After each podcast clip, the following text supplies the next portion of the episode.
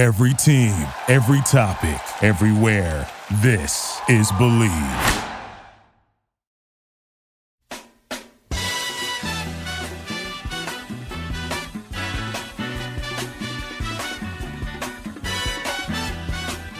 Welcome back for episode fourteen of Bleav in Padres Prospects on the Bleav Podcast Network. San Diego's number one sports podcast network. Ryan and Wade hanging out with you on Monday afternoon, listening probably Tuesday morning, hopefully. Minor league playoffs are done. Arizona Fall, Arizona Fall League underway. So we got that going for us. Dominican Winter League starts October thirteenth. So the offseason of minor league baseball is kind of into full swing or close to it. Keeping an eye on that stuff. And the M L B regular season finally mercifully ended, and we, the Padres were put out of their misery. Um, we went to the final home game on Thursday. You and I did, with a couple other people. So that was fun. Great pitching game. Kershaw versus Lucchesi. Yeah. Quick game too. I think it was like a little under three hours. Very quick game with uh forty man rosters too, you know? Yeah. That's what happens when starting pitching actually is good. Uh, I was thinking about this last night after I, I was watching um, the final series in Arizona, you know? You watched that? There's nothing else on. What else am I going to do? Uh, so Manny hit a home run. Um, I think it was on today's Monday. It must have been Saturday, Friday. Forgot. But anyway, he just looked really proud of himself in the dugout after this meaningless home run in a season where he, I think, was pretty bad. Would you say he had a bad season for him? Overall, yeah. Yeah, like finished with like I mean, a, even in the paper, he said he sucked this year. Which is, I'm glad he said that because he did suck. But in a totally lost season, he looked stoked after this home run, sitting in the dugout, sipping his little water. And I was trying to think of, is hitting a home run the best feeling you can have for as an individual? Um, I'm not, I'm talking one play, not winning a championship or Uh, winning a series or clinching anything, just for one play, for one person in a vacuum, is hitting a home run the greatest feeling you can have? I'd say hitting a buzzer beater in basketball.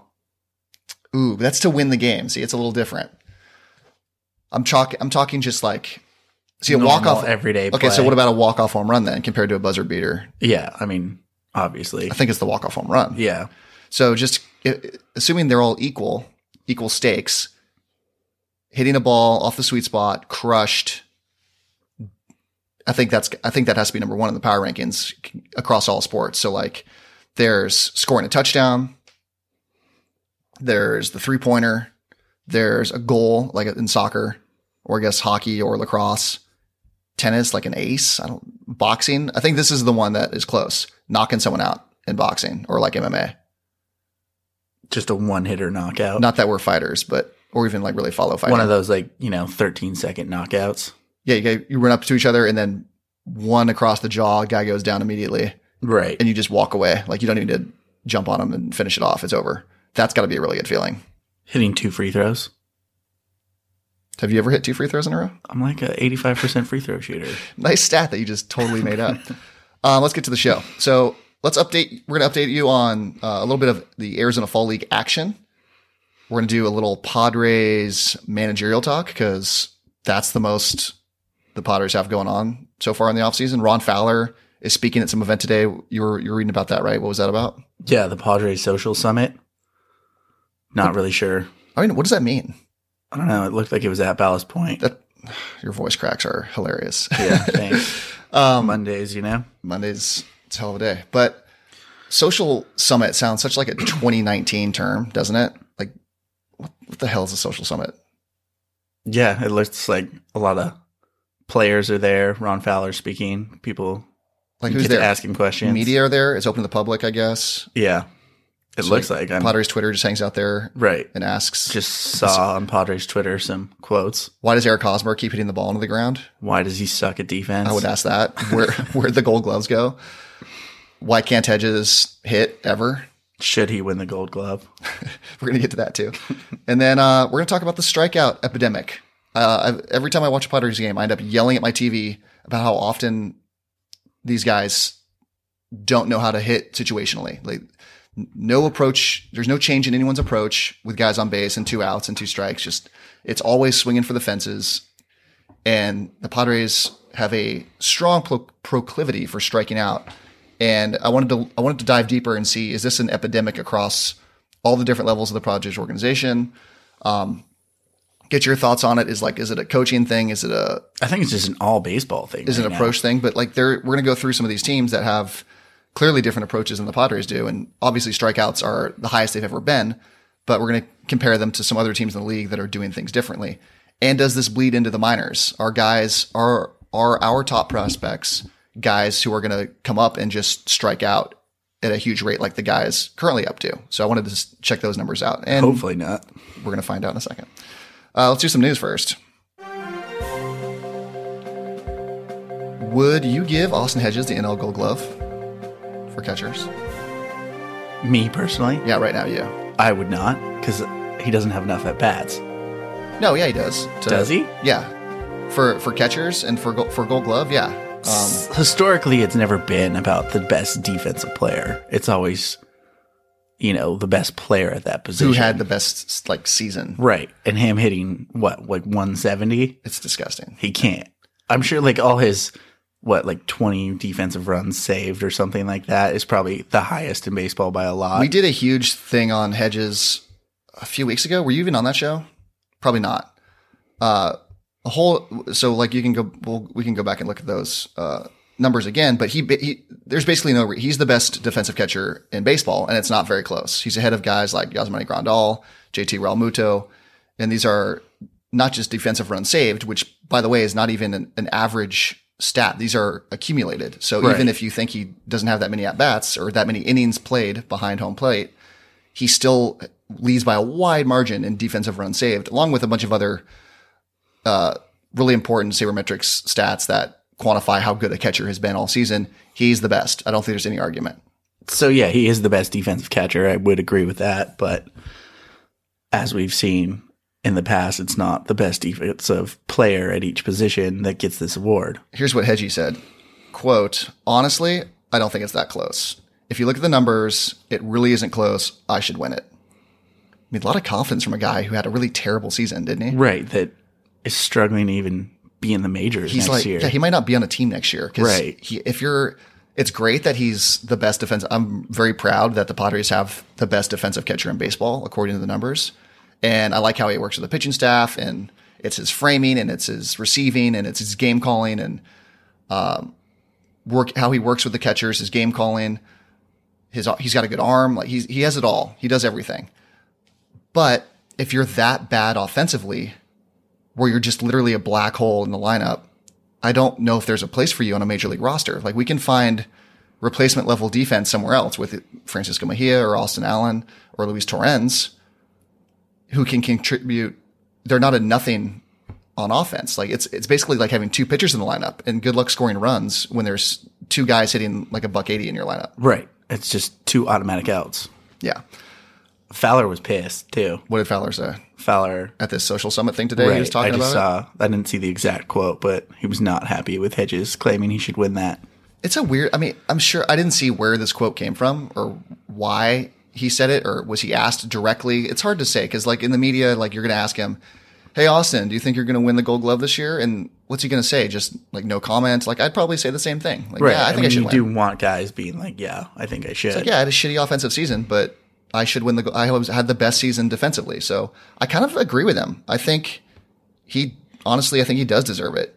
Um, oh, and the quote was from M L B dot com, uh, where they were asking Hedges. I don't know why they were asking about it, but they were. If you look around the league, what player at any position has won just based on defense? Like the only guy I can think of is like Nick Ahmed. I'm thinking like Andrelton Simmons. So yeah. Like same thing. Although he's he's been steady offensively. I don't know what his numbers are this year. You have to at least hit two hundred to get the award. Yeah, if you're such a if you're so bad offensively that you can't play, like it doesn't really make any sense to get the Gold Glove. Right. It's got to be like an everyday guy. And although he was, would you consider him an everyday guy during twenty nineteen? No. I think he basically, for a catcher though, like it's, tw- it's, it's a different era for catchers where you're, you're playing th- four days a week. You're, if you everyday get, guy, you think of the two guys you name, like Grandal, Real, Real Muto. Realmuto. Realmuto. There it is. Yeah. They, but they have other catchers too. So let's like last year, Hedgie was an everyday guy. This year, he can't even stay in the lineup. He's not an everyday guy. Well, he's not going to be going forward. I think that's pretty safe to say.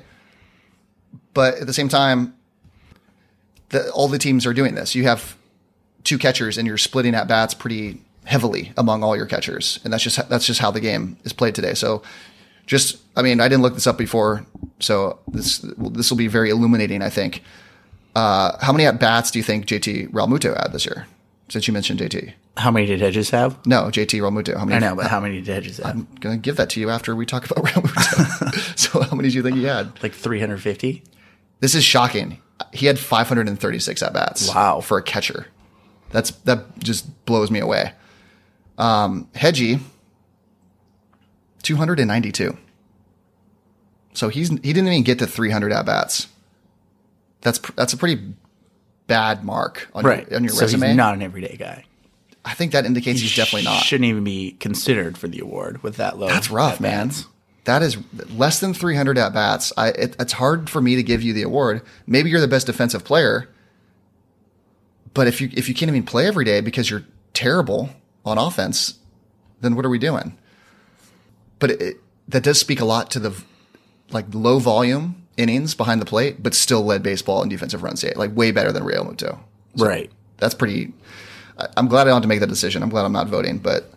Um, That's, just, that's really interesting that Realmuto had that many more at-bats. Next on the docket, what's up with Will Myers fainting? I don't know. Are we even able to get into that? Can we joke about that yet, or is it too soon? Not sure. If it's serious, I don't think we can joke about it. Don't want anyone coming at us. I'm pretty ready to joke about it.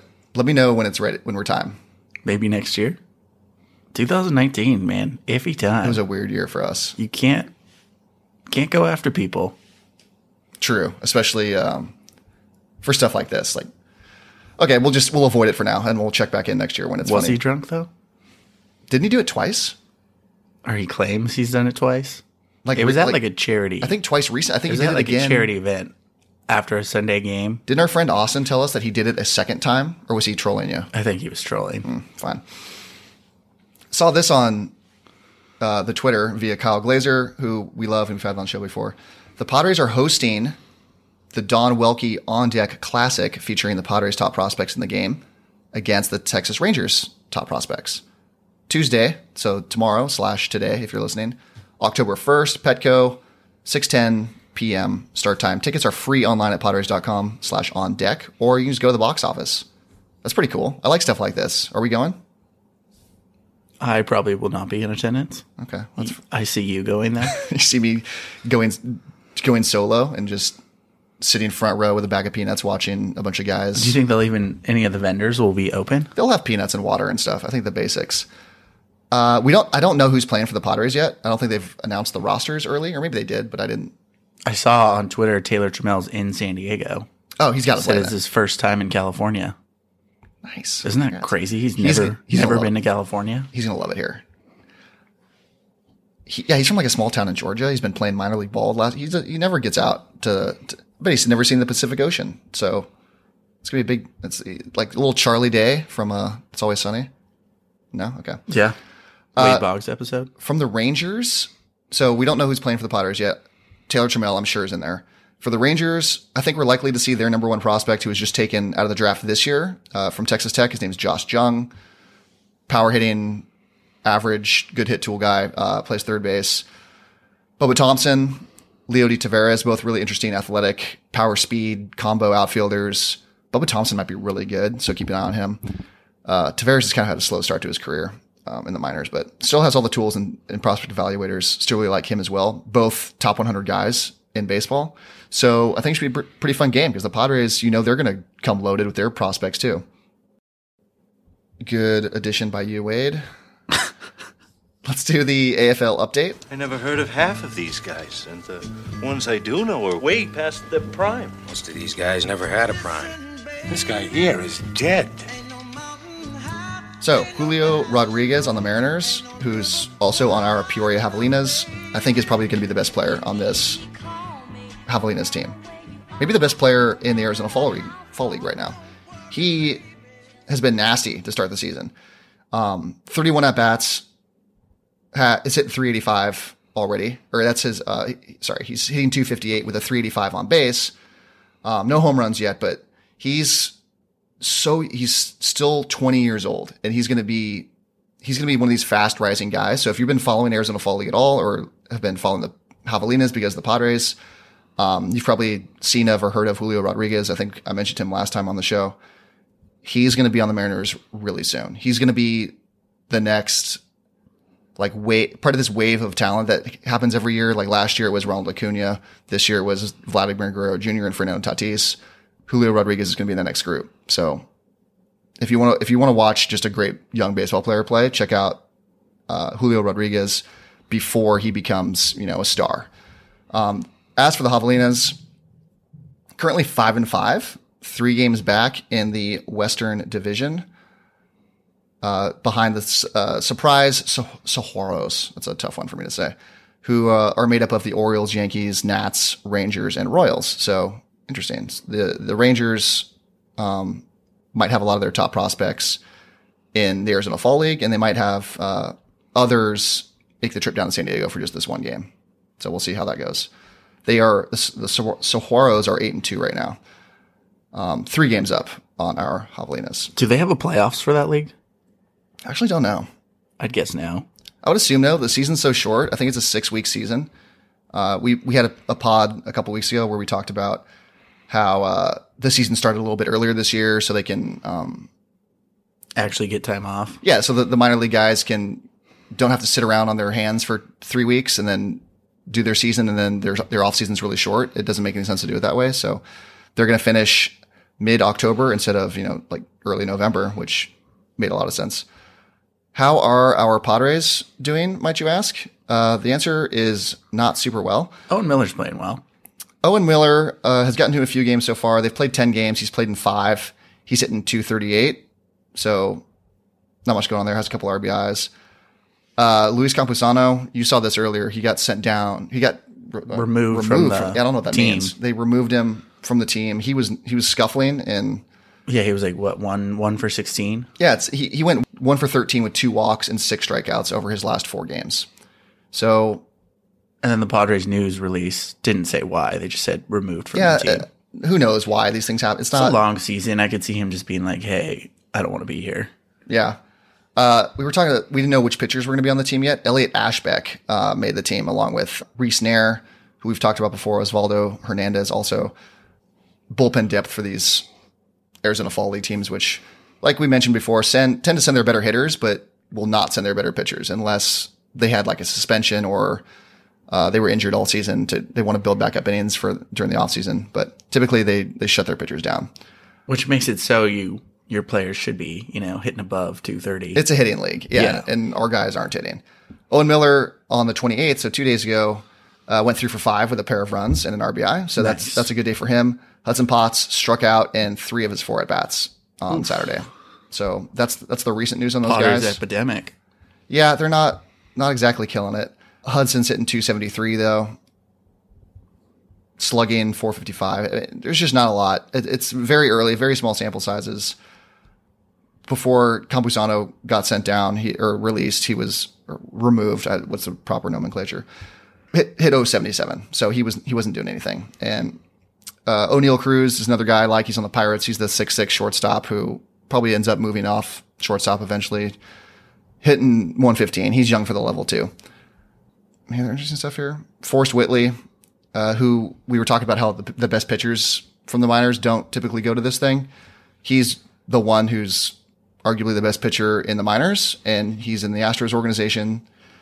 He's there because uh, he was suspended for some kind of like really minor drug thing early in the season and missed a whole bunch of time. He has pitched nine and a third, oh ninety-six E R A, oh fifty-four whip. He's just, he's going to kill it. And there's a, the Astros, the second they lose, well, I don't, Verlander doesn't look like he's slowing down at all, but Garrett Cole, so Garrett Cole might leave in the offseason, I guess. But then they have this dude who's going to come in and potentially be the next ace for them. Garrett Cole's about to get paid. Would you pay him? Yes. I'm not going to pay any pitcher, anything. Yeah, we've we've had this argument before on the show. I want to I want to use our depth to trade for something instead of spend. We just spent a whole bunch of money on Machado, and then the year before, now that's dead money on Eric Hosmer. And dead money on Myers. And dead money. Well, hopefully we get Myers off the books sooner rather than later. But th- I just don't see a reason to pay for pitching when so much of our young talent is pitching. And you can use some of your other depth to make a trade and bring guys in that are, you know, maybe not locked up as long, but are manageable um, with a salary. So let's get to the big story that I want to talk about today, which was strikeouts. So the Padres, as we know, strike out a lot. We're going to start with the teams that uh, had the the best strikeout rate. So the teams that were not striking out very often. Striking out the least. Yeah, there you go. Uh, number one, we're going to start at the top. The Houston Astros only strike out eighteen point two percent of the time. That's really good. If you're, if you're a Major League Baseball player and you're under twenty percent, that's awesome. They're under twenty percent as a team. So that's really impressive. And not surprising. They're the best team in baseball. Number two, uh, kind of a surprise. It's the Pittsburgh Pirates, who finished the season with six. They were terrible. They had sixty-nine wins this year. Worse and, than the Padres. Yeah, nice. And they struck out nineteen point five percent of the time. The Angels were third on the list. They had a bad season too. They were twenty point two percent strikeout rate. The Nationals were at twenty point nine percent at number four.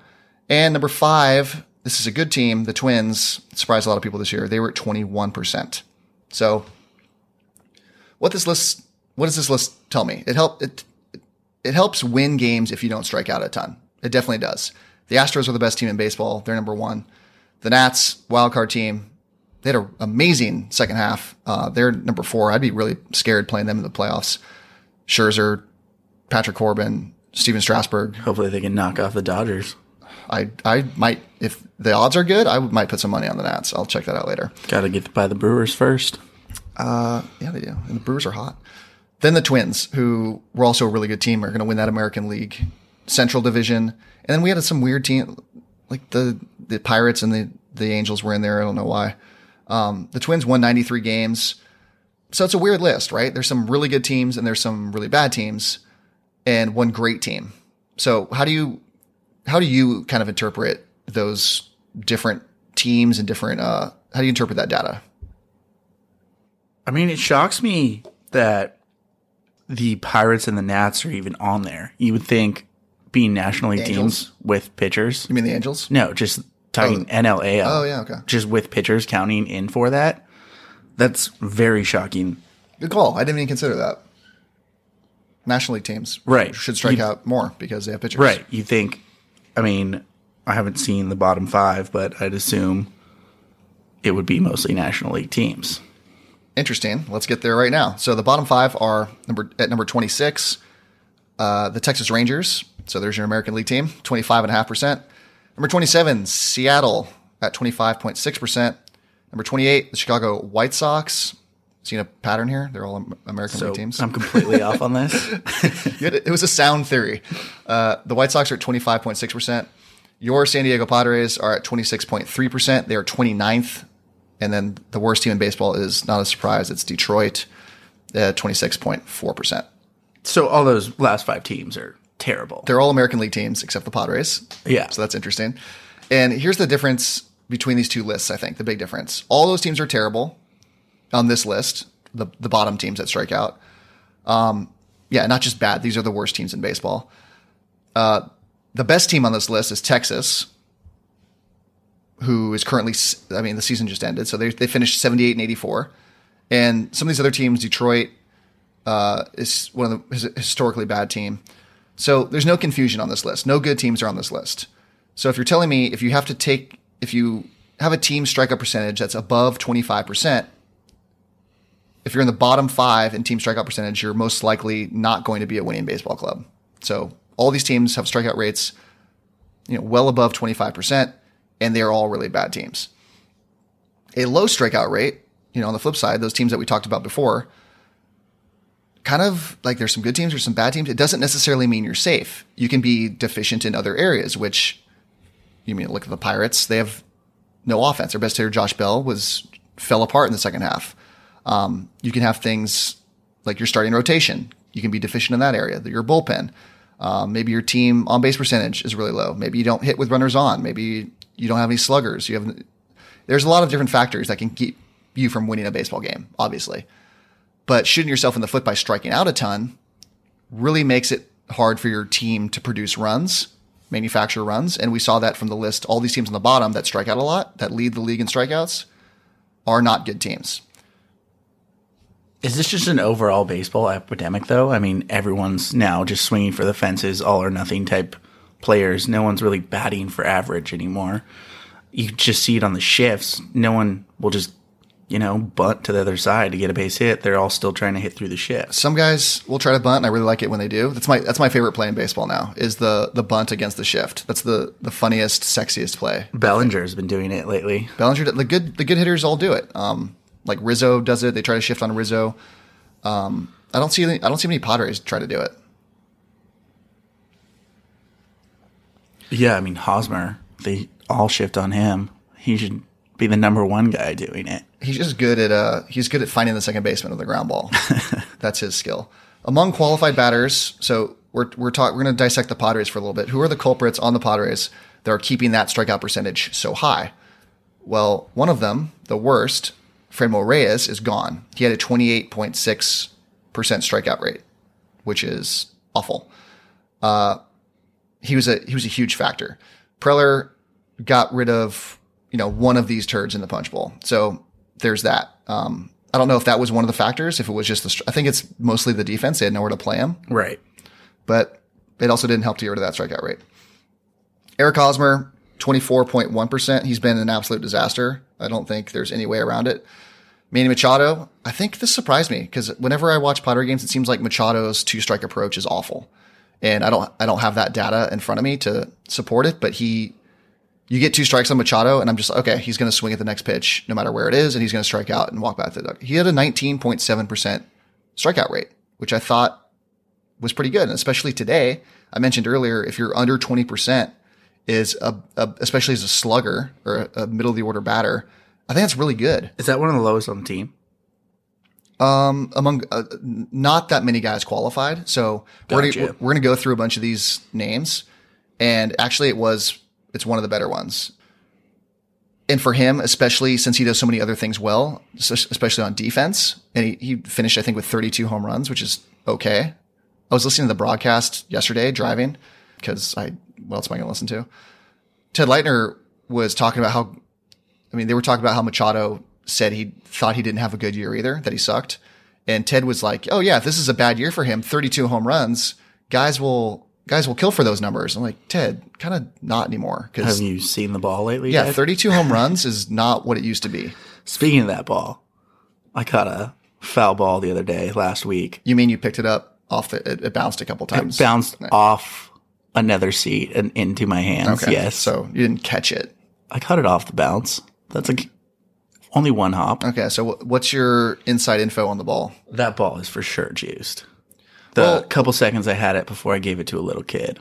What do we What do we mean by juiced? Because I don't think it's like artificially juiced. I just think the way they manufacture the ball leads to less wound t- much tighter. The seams aren't as high as they used to be. I noticed that when I I was picking it up. Um, you showed me the other day, and yeah, the seams seem a lot lower, and that's just, I mean, they've also, they've measured this shit before. They, like, people have gone in and they have x-rayed the balls and they've analyzed uh, how tight the leather is on it and how high the seams are on it. And they, all the data says the ball is different and that it has led to less drag when it's in the air. And that leads to ten percent further distance.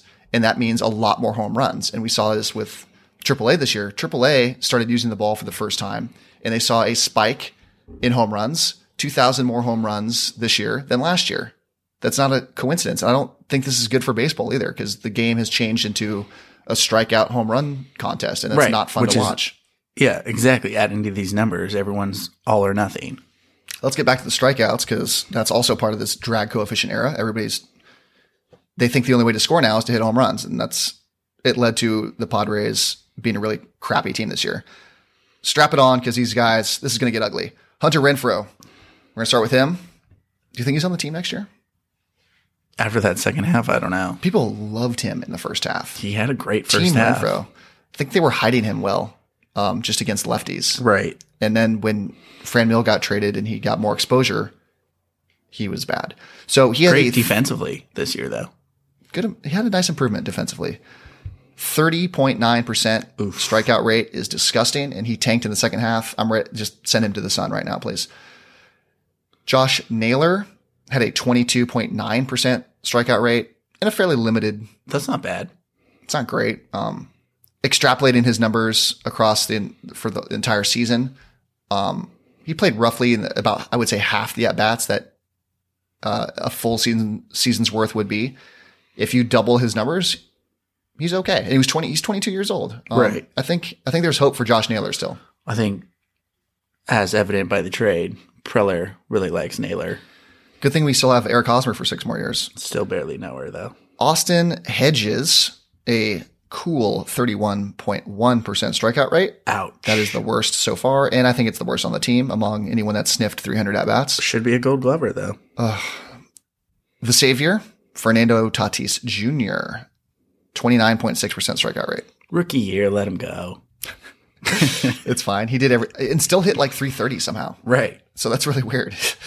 Uh, Manuel Margot, just under twenty percent. He had a great year. That's nice. Margot? Yeah. No, he didn't. Like two, for, he like two forty. For who he is? Ugh. It's, for who he is, he's a fourth outfielder. That's who he is. And then, yes, he did have a good year. Luis Urias, my boy, who I'm defending all over the place, twenty-three point two percent strikeout rate. You okay with that? Send him to the sun. Rookie year, Wade. Francisco Mejia at the major league level, I thought this would be higher too. Only twenty-four point one percent. I wonder what his numbers righty versus lefty are. That'd be interesting too. I could yeah. look, I could probably look that up on – That'd be, I mean, that sounds like a baseball reference project. Maybe you could do that tonight and then uh, tweet that out later. Report back tomorrow. Yeah. Uh, Will Myers, a disgusting thirty-four point four percent. He's, oh my, just watching him swing at some pitches, he's just not even close. Is he standing in the batter's box? He's like falling out. I don't know. He's nowhere near the ball. Just fainting while he's in the box. Oh, so it is cool now. It's back. Okay. Uh, so questions I had looking at this data. Is this Preller's fault for bringing together this group of guys? Because this is the team he made. It's It started with Eric Hosmer a couple years ago. Then he brought in Manny Machado, who admittedly didn't have the highest strikeout rate, but um, Francisco Mejia was a trade he made. Uh, these other guys he's not responsible for. I mean, J- actually, Josh Naylor is one of his, but Renfroe, Renfroe is his too, twenty thirteen. That, uh, no, he wasn't. No. Hunter Hunter was not one yeah, of his. Yeah, people forget. Renfroe's old. Yeah. Tatis was – okay, so he, Tatis is one of his. But those aren't like the really big culprits. The culprits are Will Myers, Austin Hedges, Hunter Renfroe, Franmil Reyes. And he actually got rid of Reyes. So what I was asking, is this is this his fault? Is this an organizational problem? Um, a system, a, a team system inability to enforce strike zone discipline. Is is this Andy Green's fault? Is it coaching staff? I think it's a coaching staff problem, specifically hitting coaches. Everyone telling them how to swing so up. So you're just going to throw Johnny Washington under the bus? He should be gone. I mean, like, what happened to uh, – let's get Wally Joyner or Dave Magadan back. Like, someone that, you know, had success at the major – like Archie Sinfrocco. Sure. John Vanderwall. Nice. Just going ninety-eight Padres now. What's uh what's the second baseman's name? Mike Darr? No. Too soon. What's the second Kilvio? Goddamn. What's Kilvio Veras up to these days? We could probably get him. Or Chris Gomez. That's your boy, right? Oh, love Gomi. He's uh He's living, a good dude.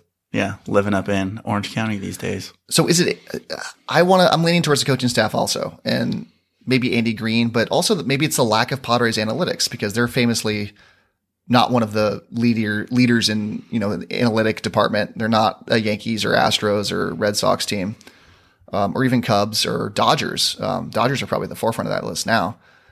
Uh, they have some big strikeout guys, but they also have really big, the, those guys are also big on base percentage guys. Like I'm thinking of like Max Muncy or Cody Bellinger. So could this have been a contributing factor that got Andy Green fired? The inability to get these guys to, you know, buy into a system where let's, how about we get on base once in a while? And when there's a guy on third and, and no outs, why don't we work on putting the ball in play instead of striking out? Like that makes a huge difference across the season. That's a few wins right there, maybe. And then, you know, maybe at the All-Star break, we're, we're above five hundred. Things are more interesting. And then maybe we're in it longer. And then the team doesn't, you know, once the team's out of it, which they were a few weeks into the second half, the team kind of just mails it in. Did you, you notice that? Yeah. It's, then they're all just trying to hit bombs. It's human that's nature. All they want, right? Yeah. They just want, you know, hit a few home runs and get, get to the off season. Um, try to start fresh next year. You kind of, you kind of mail it in a little bit. Yeah. Um, let's look at some of the minor league guys who I think are going to be impact players for the Padres in the next, maybe next year, maybe in the next couple of years, um, sooner rather than later. So first guy, shortstop, he played for the Lake Elsinore Storm this year, had a really good season. He was on our first team all prospects with the Padres for twenty nineteen. It's Gabriel Arias, and he had a twenty-six point eight percent strikeout rate, which is really high. Um, but twenty years old at, at high A, that's something you can work on. Tirso Ornelas had a pretty, had a pretty miserable first half for the Storm, bounced back nicely in the second half, but had a twenty-seven point four percent strikeout rate. Luis Campuzano, who we mentioned uh, before, Cal League M V P, co-M V P, all-star, thirteen point five percent. That's strikeout. Nuts. That's really good. He's a, he's a catcher. He won M V P. He was twenty years old, and he doesn't strike out a lot. That's really impressive. Maybe he was getting exposed in the A Z L. That's why they took him off the roster. He had a, quite a few strikeouts. Maybe maybe facing a lot of older pitching for the first time. And it's also such a small sample size. Right. Let, we don't even need to worry let about that. Let him slide. I'm, I'm letting it slide. Xavier Edwards, who hits everything. He's a hitting machine. Doesn't strike out either. ten point eight percent wow. strikeout rate. How awesome is that? Love that. That's our that's our future second baseman right that's there. Old school hitting. Ty France, this is across uh, the minors, twenty-one point two percent. So not bad from Ty France. But I think we know who Ty France is at this point. And I don't think it's anybody that I really care about on my team. Yeah. Taylor Trammell, who you've been in love with since the Fran Mil Reyes trade, twenty-seven point eight percent. That's a very high strikeout rate. Yeah, but those last couple of weeks of the season, though. The grand, I mean, the grand slam to basically win the the Texas League Championship. He's back. He's back. C J Abrams, nine point three percent My strikeout boy. Rate. And that's just in one hundred fifty at-bats, and it's at low-level competition. That's short-season ball. That's rookie-level ball. Um, not exactly, you know, the best competition, but he's young, too, and, you know, under a sub-ten percent strikeout. Under ten percent. Yeah, that's awesome. Him and Xavier Edwards both at, like, ten percent. The, yeah, the average between those two is, like, ten percent. That's right. Amazing. Uh, by the way, Michael Geddes, who's probably the biggest abuser of the strikeout in uh, the Padres system, he made all first. He made first-team all-prospect for us. He led the, the Pacific Coast League in strikeouts this year. Not a shocker. It's not. It's it's really not. Um, had a had a pretty decent year, but it's just he's not going to be uh, a, a dude for the Padres at any point. I don't think. Maybe no. maybe a fourth outfielder, defensive replacement guy can run and hit for some power, but I don't see him ever getting you know really meaningful at bats. Any looks? No actual looks. So all in all, I think our minor league teams have been pretty good at not striking out. And is this indicative of just their minor league players? Um, strikeout rates do tend to go up as you go up the ladder. Because pitching hitter. gets better. Pitching yeah. gets better, yeah. So it's just usually the in, the in the low minors, I think the hitters are ahead of the pitchers. And so as they get older and graduate, um, they end up striking out more. The best minor league guys come up to the majors, and the strikeout rates kind of peak. So like this year, uh, one guy I was really watching a lot was Keston Hiura with the Brewers, and he came up and has been awesome. Hit three hundred, has been close to twenty home runs um, in just about a half a season worth of play. He's known for having this great hit tool, and he struck out thirty percent of the time. So he pulled kind of a Fernando Tatis Junior, where your all your stats look good. Maybe it's your BABIP that's inflating these things, that it's inflating your batting average. Um, but the the hit, hit tools play, and even if you do strike out a little bit, even if it's thirty percent, like Kira did or um, Fernando Tatis did. If you can do other things, put the ball in play when you need to, it's a little different. Um, situational hitting is a real thing at the major league level. And I'm hoping that whoever the next manager is for the Padres can keep an eye on, on this thing that I think is going to be a real drag on the Padres going forward. Is Rod Barajas someone who in the minors was partly responsible maybe for you know, this different approach maybe. And then when he came up, I haven't seen it really, it's late in the season and nothing really changed, but um, is he, is he a voice that you think could help you know, th- go steer the team into a new direction. That's not, hey, let's just all try to hit home runs. Is he the manager that we should be keeping an eye on? And that brings us into our next conversation. Speaking of the devil, who do you think should be the Padres' next manager? That's a good question. I mean, it's a question that is that's what everybody's asking. It's the it's Padres off season, and this is the first thing we need to figure out is who's the manager going to be. I don't see Uncle Ron going out and spending money on a manager. So you mean Ron Fowler? Yeah. Okay. Uncle Ron. Yeah, I'm just clarifying. Okay. Listeners, um, that, you know, the people don't. And know with the news of Osmus getting fired by the Angels, I think it's almost a done deal. Madden's going there. So I, I think that was weird. I think Madden's out. Uh, well, Matt, well, Madden, yeah. People kind of figured Madden was going to get fired from the Cubs job, and the Angels. I don't, I don't really know what like the Madden appeal is at this point because he's sixty-seven years old. He he acts. I mean, he's a young sixty-seven, I think. Yeah, um, he's he's got a, a really good vivaciousness to him. Fluent in Spanish too. I heard. I heard just like conversational. Oh, I, I heard he's, he's I don't know fluent. Fluent's a big step. But anyway, I'd like to hear him speak Spanish. I wonder what his uh, accent sounds like. We're pretty bad at Spanish. See, where are we going with that? I don't even think I'd want Joe Madden to manage this team because it's it's a bunch of young guys. Um, Madden's a little older. He it, it helps that he speaks Spanish, but um, I'd want someone maybe a little younger with a little more energy. Not that maybe Joe doesn't is not like he doesn't have energy, but I'd like I just think I'd want someone younger towards the beginning of their career, closer closer to the beginning of their career than to the end of their career is what I'm trying to say. So and then Joe, with that recent firing by the Angels, Brad Osmus, local guy, still lives here in San Diego. You didn't think it was weird that Osmus spent one season with the Angels and then the second they saw Madden become available, the Angels, you know, dumped Osmus immediately. True. That's that doesn't put right. up, doesn't, doesn't put bode well for him. Does that does that affect your your your Osmus affinity at all? I'm just thinking of guys that the Padres realistically are going to go get. Well, I like Mark Loretta as a candidate. I do too. I think he's been uh, pretty low on most people's lists for people that you'd want to interview. But if Madden's out, which I don't, I wouldn't even, I don't care if we interview Madden or not. Um, Bochy's out. I don't even know why Bochy's in the conversation, you guys. Yeah, Bochy's done. He is checked out. He and I don't even. I wouldn't want him. Like like I just said, I don't want a guy on like with one foot out the door of his career. Even if you could talk him into a couple more seasons, that's not the guy I want running the club right now. So who are the, who's available? Moises Alou took his name out. That was kind of weird. That was a little weird. But we've heard maybe Raul Ibanez. We've heard Mark Loretta mentioned, who's currently uh, uh, on the bench for the Cubs, which I think would be interesting. And he's good friends with Ron Fowler. He hangs out with that. Oh, is he? Crew. Then there's who we just mentioned. Um, Rod Barajas is still a candidate, I think. What do you th- would it be a bad idea to put Rod? Just give it to Rod. I don't know if that'd be the worst. I kind of w- would have liked to see maybe some little spark at the end of the season, but there was nothing. There was no spark. There was no spark at all. It looked like they completely gave up. If if the team was, you know, three or four years away from trying to compete, I think Rod would be a good hire because he knows all the young guys. But because the team's trying to win right away, I I feel more comfortable giving the job to someone who has more experience than I mean, he's been a manager at the triple A level for a long time, but. And he sat on the bench this year, all season.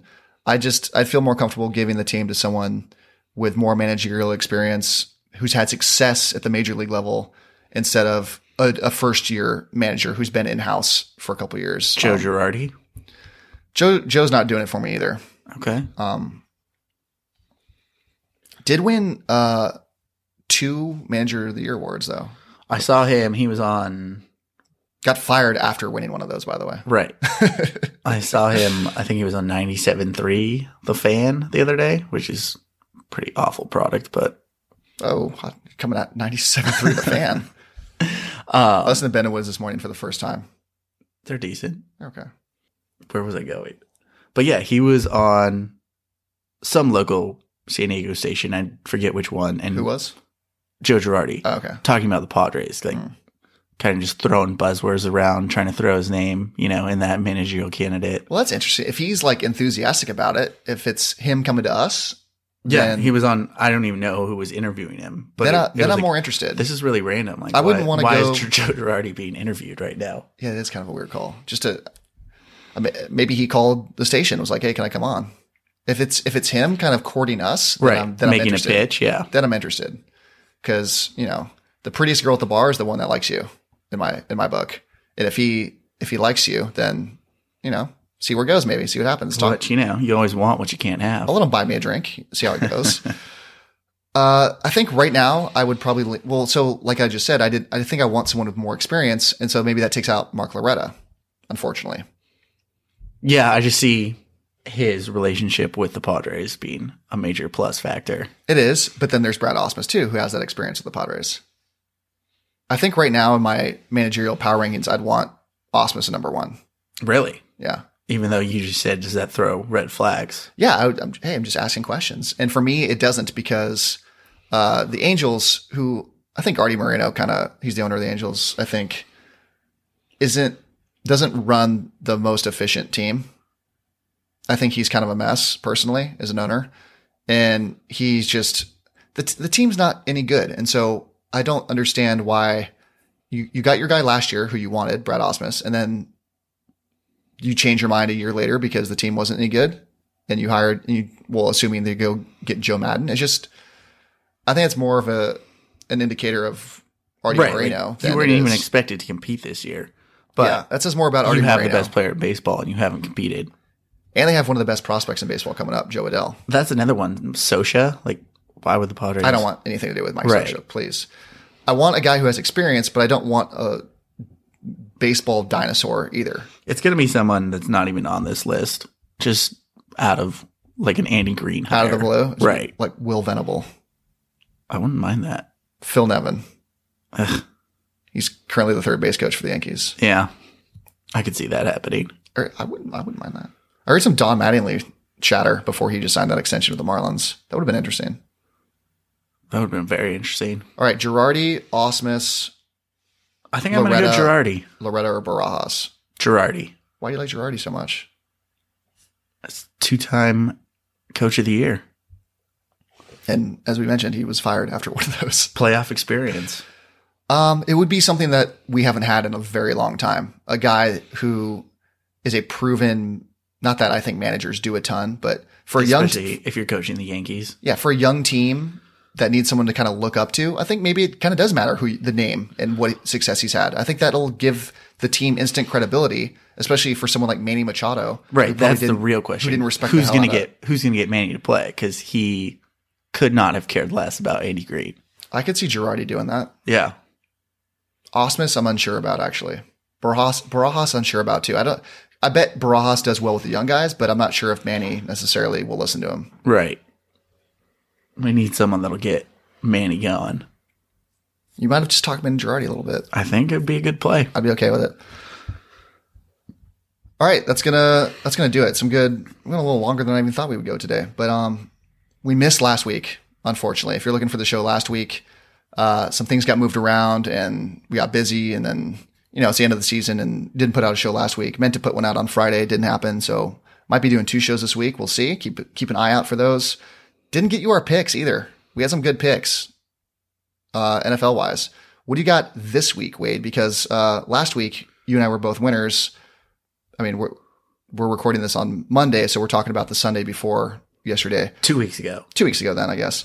Uh, you had the Cowboys at home, laying the twenty-two and a half. You were a winner. If you went with me, I gave you the Houston Texans money line versus the Chargers. That won you big money. If you took that and if you parlayed them, you did even better. We went two and oh last week. Nice. Uh, I'm two and two for the year. You fought back to one and two. So what do you have this week for the Degens out there? I'll give you mine first. You ready? Yeah. I love the Rams to bounce back next week. They got humiliated at home. I was going to bet my farm on the Rams at home to beat Tampa Bay. Although I think we, I think I stayed away from I mean, if you're picking no spreads, the Rams at home versus Tampa would have been one of the easiest picks of the of the week. Oh, I'm sure. Um, Survivor League's a ton got. Oh, sheep slaughter. That's yeah. what we call it. Uh, so hopefully you didn't do that, but I love them to bounce back on the road at Seattle. I don't think Seattle's that special. The Rams are getting two points as of today, Monday, September thirtieth. If you're getting any points, it's the Rams. I like the Rams to win that outright, but I'm not going to get froggy with the money lines again. I'm just going to give you Rams plus two. I think that's a lock of the week. I think I like the New Orleans Saints at home getting four points, or they're favored by four points. They're they're laying four, yeah, against the Buccaneers. That was weird. I I the Bucs I went, had their got, one game of the year. They had their they that's the Bucs out. Game. Yeah. Now everyone's going to be betting them, so this line will probably move even in favor to them. Just bet it New, early. New England in the Dome. Go with New England in the Dome. New Orleans in the Dome.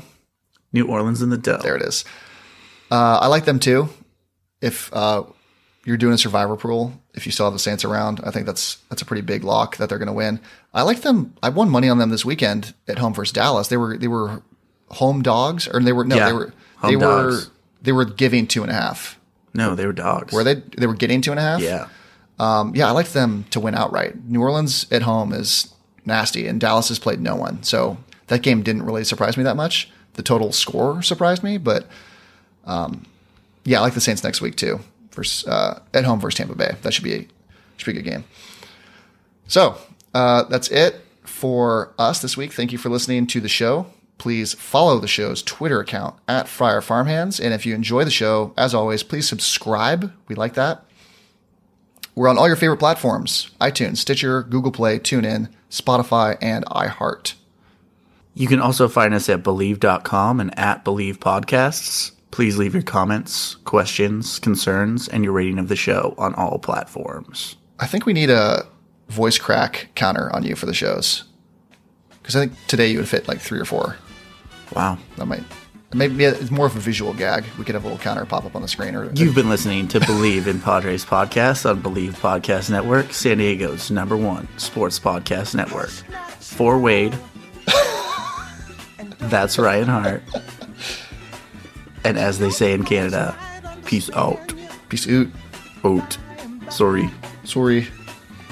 There you go. You butchered the hell out of that. Toward your destination, though you may find from time to time. I haven't even looked at the spreads. I'm we just... did. I need to go pull them up too, actually. Thank you for listening to Bleav. You can show support to your host by subscribing to the show and giving us a five-star rating on your preferred platform. Check us out at Bleav dot com and search for B L E A V on YouTube.